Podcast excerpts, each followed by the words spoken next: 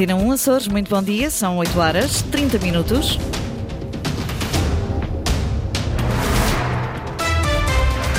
Os destaques das notícias. Preço do pão vai aumentar nos Açores a partir de 1 de janeiro de 2024. Algumas padarias admitem novas subidas em meados do ano. No Pico, permanece a dúvida quanto ao futuro do transporte coletivo de passageiros e escolar a partir de janeiro. 14 milhões de euros é o valor do orçamento aprovado pela maioria na Câmara Municipal da Praia da Vitória para o próximo ano. 16 graus é a temperatura máxima prevista para hoje para Angra do Heroísmo, 17 para Santa Cruz das Flores, Cidades da Horta e Ponta Delgada. Avançamos com as notícias da região, edição às 8h30 com o jornalista Saes Furtado.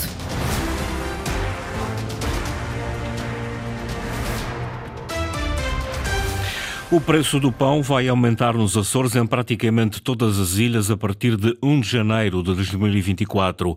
O aumento dos custos das matérias-primas, a taxa de inflação e o fim do IVA zero vai levar a que cada papo seco passe a custar pelo menos mais 2 cêntimos. Mas algumas padarias admitem ver a mexer de novo no preço lá mais para meados do ano. Ricardo Freitas.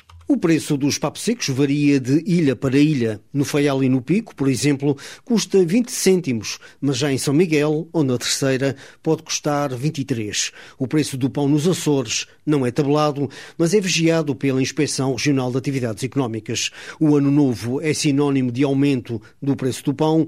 Marco Goulart, gerente da padaria Bico Doce, diz que o aumento para 2024 será de 2 cêntimos por cada papo seco. O fim do IVA zero e o aumento da inflação justificam estes valores. Segundo a informação que temos, acaba a 31 de dezembro o IVA zero e então será feita a reflexão desse mesmo valor no preço do pão, que passará para 21 cêntimos e será aplicado um aumento na ordem dos 5%, que será a reflexão da taxa de inflação no preço do pão, que se fará subir para um preço de 22 cêntimos para o papo seco. Os conflitos militares na Europa fizeram crescer em demasia o preço dos cereais e de muitas outras matérias-primas.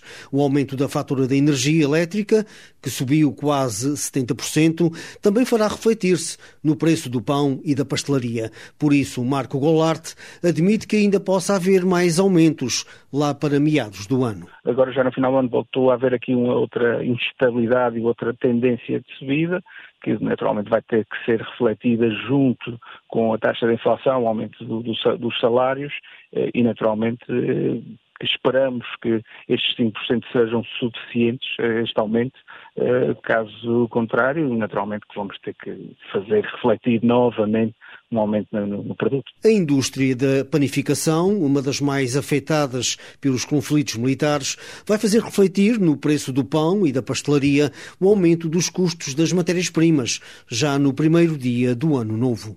E a partir de 1 de janeiro ficam mais baratos os combustíveis nos Açores. O gasóleo baixa 9 cêntimos por litro, a gasolina 7 cêntimos. O litro da gasolina passa de 1,54 € para 1,47 €.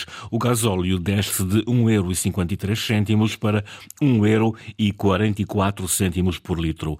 Os novos preços entram em vigor às 0h da próxima segunda-feira.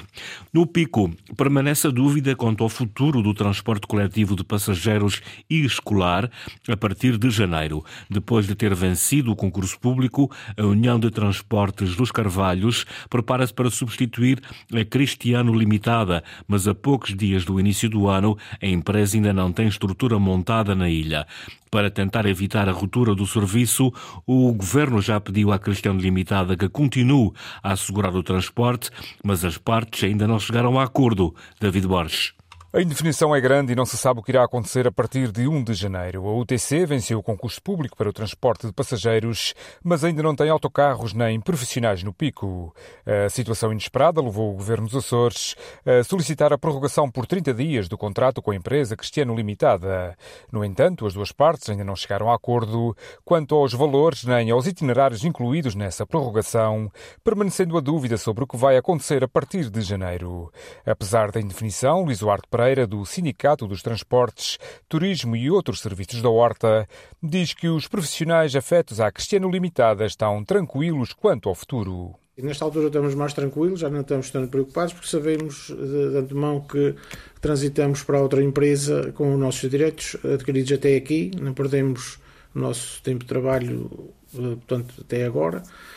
E, portanto, está tudo já mentalizado que não vai ser pior, porque é assim, uma empresa para funcionar muito pior do que esta que nós temos neste momento não é fácil, porque temos sempre problemas, já há muitos anos para cá temos montes de problemas com pagamento de ordenados, ordenados em atraso, é sempre uma situação estressante, o ambiente de trabalho não é bom, por isso já estão todos mentalizados que pior não vai ficar. Nos últimos dias, a Antena 1 Açores procurou respostas sobre o futuro do transporte escolar e coletivo de passageiros junto da União de Transportes dos Carvalhos, vencedora do concurso público por um valor de 5 milhões de euros, mas até agora não recebemos qualquer resposta às perguntas que foram enviadas por escrito para a empresa com sede no Porto. E contatada a Secretaria Regional do Turismo, Mobilidade e Infraestruturas, o gabinete de imprensa daquela secretaria informou que o processo burocrático para atribuir o serviço de transporte de passageiros cumpriu todos os trâmites normais e nada a acrescentar. É assinado amanhã em Lisboa o contrato para a construção de 6 navios-patrulha oceânicos. Em entrevista à agência Lusa, o chefe do Estado-Maior da Armada diz contar ter os navios ao serviço em 2030, sendo que o primeiro deverá chegar em 2026. O Almirante Gouveia e Melo diz que são meios essenciais para a defesa do território marítimo no âmbito da NATO e onde os Açores desempenham um papel fundamental. As viagens de fim de ano para celebrar a entrada... O que é que estes navios vêm trazer? Que os navios da mesma classe, foram os primeiros 4 construídos, não tinham. Vêm trazer uma capacidade de guerra anti-submarina que os outros navios não tinham. Porquê? Porque nós estamos numa área crucial para os movimentos logísticos entre as Américas e a Europa. Isso é crucial para o movimento logístico da NATO, da OTAN. Não é? E se nós, portugueses, que temos os Açores, não participarmos ativamente na proteção destas linhas de comunicação marítimas, sejam elas de dados, sejam elas de transporte de carga ou de pessoas, nós, de alguma forma, estamos a diminuir o nosso valor estratégico dentro da própria coligação. Almirante Gouveia e Melo, em declarações à agência Lusa. 14 milhões de euros ao valor do orçamento aprovado pela maioria na Câmara Municipal da Praia da Vitória para o próximo ano. A presidente da autarquia diz que o documento vai ser alvo de várias revisões e que reflete o momento de dificuldade financeira do município. O plano aposta essencialmente no apoio às famílias e na recuperação do parque escolar. Francisco Faria. Apoio às famílias, zona empresarial das Lajes, habitação, reabilitação de escolas e parque desportivo, aproveitamento do quadro comunitário e PRR. Projetos que Vânia Ferreira, presidente da Câmara Municipal da Praia da Vitória, destaca do plano para 2024. O ano de 24 poderá sempre aparecer com alguma novidade mediante as oportunidades do quadro. Mas o que eu acho que durante o ano de 24 nós vamos ver efetivamente será o tirar benefício da candidatura ao PRR.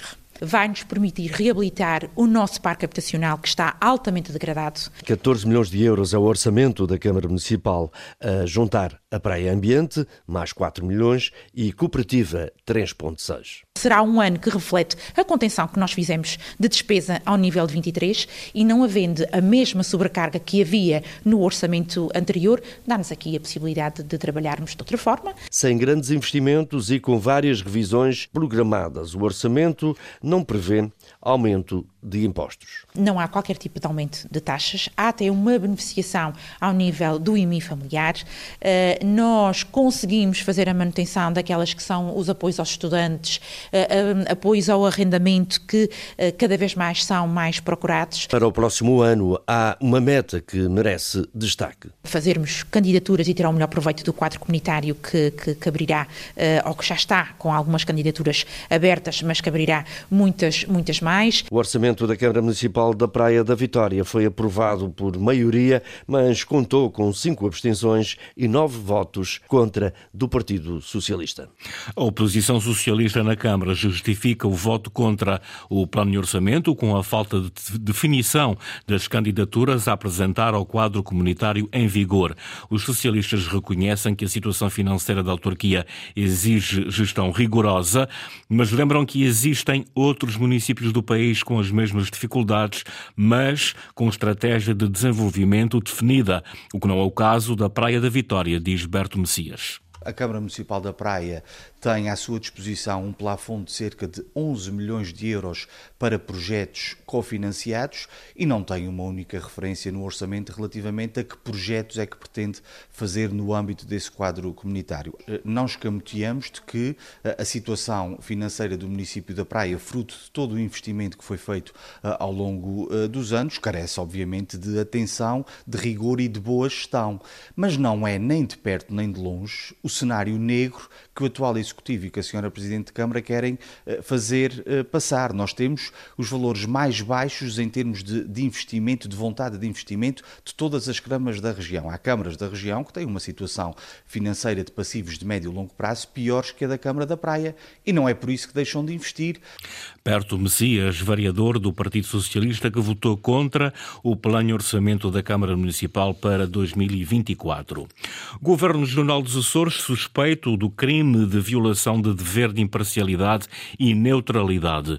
A Comissão Nacional de Eleições remeteu o processo para o Ministério Público na sequência de uma série de publicações nas redes sociais oficiais do Executivo açoriano a enaltecer o seu trabalho dos últimos 3 anos. Isto numa altura em que a região já está em período pré-eleitoral para as eleições de 4 de fevereiro. A notícia do Expresso já foi também confirmada pela Comissão Nacional de Eleições à Antena 1 Açores. A investigação da CNE foi feita após 10 queixas do Partido Socialista.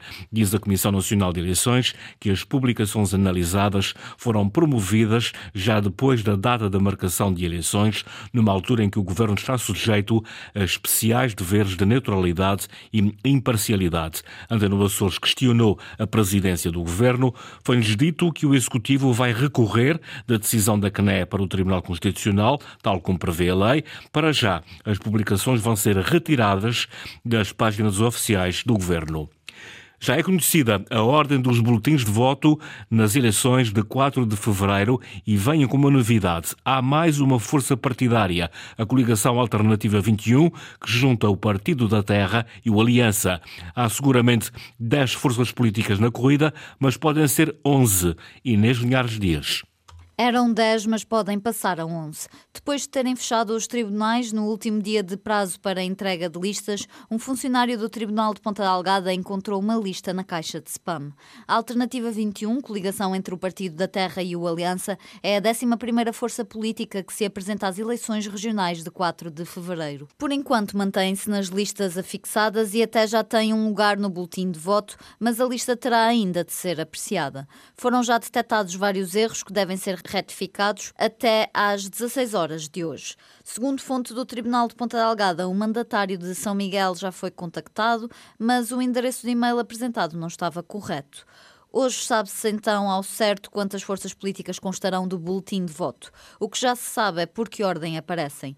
O sorteio feito no Tribunal de Ponta Delgada atribuiu o primeiro lugar à coligação PSD-CDS-PP-PPM. Em segundo está o ADN, o terceiro lugar é para a CDU e o quarto para o PAN. O quinto lugar está atribuído por enquanto à Alternativa 21. Caso a lista desta coligação entre o Partido da Terra e o Aliança não seja aprovada, sobe para este lugar a Iniciativa Liberal, que está agora em 6º. Seguem-se o Chega, depois o Bloco de Esquerda, o PS, o Juntos pelo Povo e, por último, o Livre. Pedra de 36 toneladas em risco de cair em Serra Estrada, no Nordeste. Está encerrada a circulação automóvel nos 2 sentidos na Estrada Regional 1, de acesso à freguesia da Feteira Pequena. É devido a uma pedra de grandes dimensões que está em risco de cair da ravina para a estrada. Face às eventuais consequências que daí podem advir para a segurança das pessoas, a Direção Regional das Obras Públicas mandou encerrar a estrada. O Presidente da Câmara do Nordeste concorda com a decisão e pede a compreensão das pessoas para os inconvenientes do encerramento da via. Muita água, falta de drenagem em alguns terrenos e, de facto, a terra à volta de uma grande pedra pôs em risco a própria via e a qual caminhante, havendo algum tremor de terra, essa pedra, que possui mais de 36 toneladas, poderia cair e rebolar e afetar a ponte que fica entre a freguesia de Fontana e a freguesia de Algradia. Eu, como Presidente da Proteção Civil, entendo que a decisão da Secretaria foi a decisão mais correta e que está-se a fazer o possível e impossível para colmatar e resolver a situação.